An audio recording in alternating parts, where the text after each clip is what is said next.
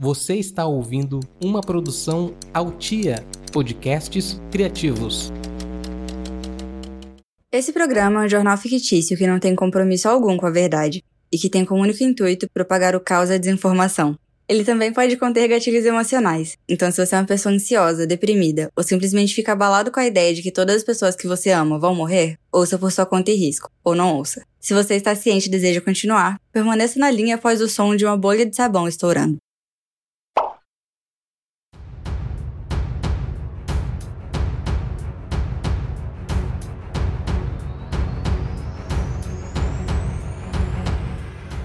Você sabia que você está proibido de morrer? O novo projeto de lei foi aprovado pela Câmara dos Deputados na última semana e visa evitar a superlotação e o colapso do sistema funerário do país. Quem desobedecer a norma e falecer durante o período de pandemia será multado. Se a morte for devido a imprudências ou esportes radicais, a pena aumenta e pode levar de 2 a 5 anos de reclusão para o falecido. De forma que, para evitar ser preso ou multado durante os próximos meses, estarei evitando morrer, mesmo que o planeta esteja tentando arduamente nos matar. É como se a gente fosse uma doença e o planeta estivesse jogando todos os anticorpos possíveis para tentar nos matar. E quem sou eu para jogar o planeta Terra tentando me matar, se eu mesma tenho que me medicar para evitar uma possível tentativa de suicídio?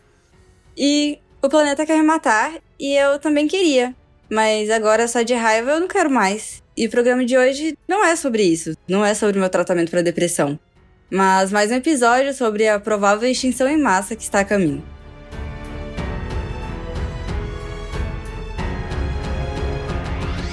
Ameba comedora de cérebro. Caso de infecção na Flórida gera alerta nos Estados Unidos. Infectados pela ameba apresentam sintomas como febre, náusea, vômito, rigidez na nuca e dores de cabeça. Estima-se que 97% dos infectados morrem, e a maioria em até uma semana.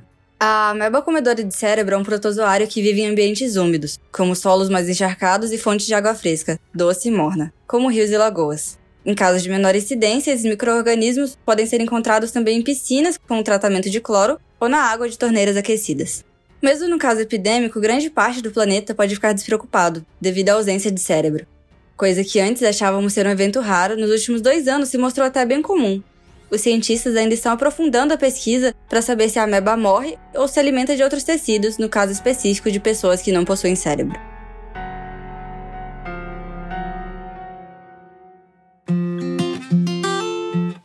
Está precisando de companhia? A Solo está aqui para te ajudar. Com apenas alguns cliques, você pode ter um holograma da pessoa amada em alta resolução e bem na sua frente, mesmo que a pessoa amada não te ame de volta.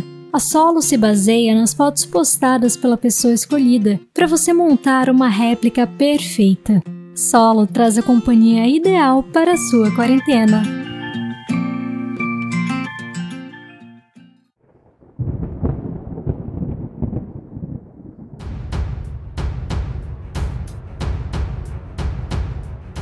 Na Mongólia, 650 pessoas tiveram contato com infectados por peste bubônica, também conhecida como peste negra.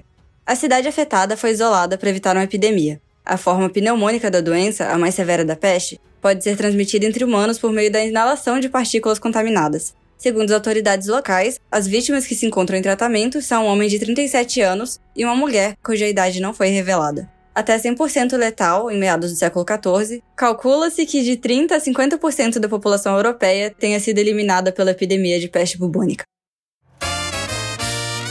E agora vamos para o momento de participação do ouvinte, onde você, ouvinte, pode participar enviando um áudio de até um minuto. Você pode enviar esse áudio para o meu Telegram, que é www.mlna, igual a todas as minhas redes sociais.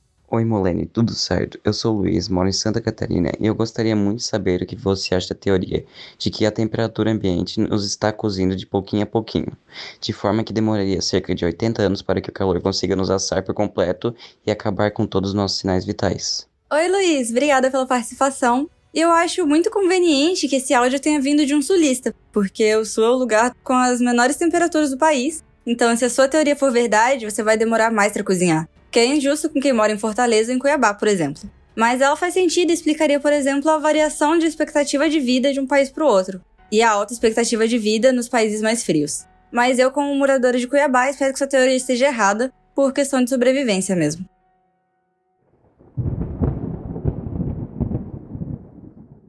Doença transmitida por cabos de fibra óptica preocupa a OMS. Os primeiros casos foram registrados em Singapura, local com a melhor internet do mundo. Estima-se que até o momento cerca de 350 pessoas foram contaminadas, mas por ser algo que não precisa de contato físico, está muito difícil mapear e isolar a área afetada.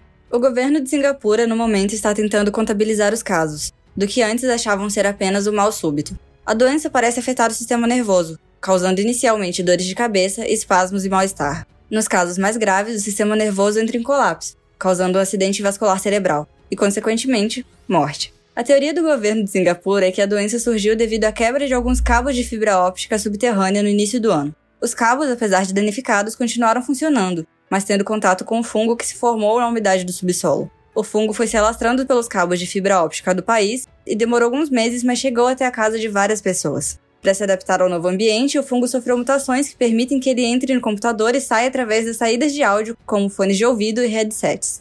Entrando assim no canal auditivo e contaminando centenas de pessoas. Alguns casos já foram registrados fora de Singapura e talvez seja questão de tempo até que a doença, ainda sem nome, chegue aqui no país. E terminamos assim o episódio de hoje desse programa Alto Astral em que me esforcei para não trazer notícias sobre a Covid-19 para não desesperar ninguém, porque minha intenção nunca foi causar desespero. E não é como se vocês não soubessem que o planeta tá tentando matar a gente. Mas não morre agora não, porque tá proibido morrer. E se você puder ficar em casa, fique em casa. Mas não em qualquer casa. Para ser considerado quarentena, precisa ser necessariamente a sua casa.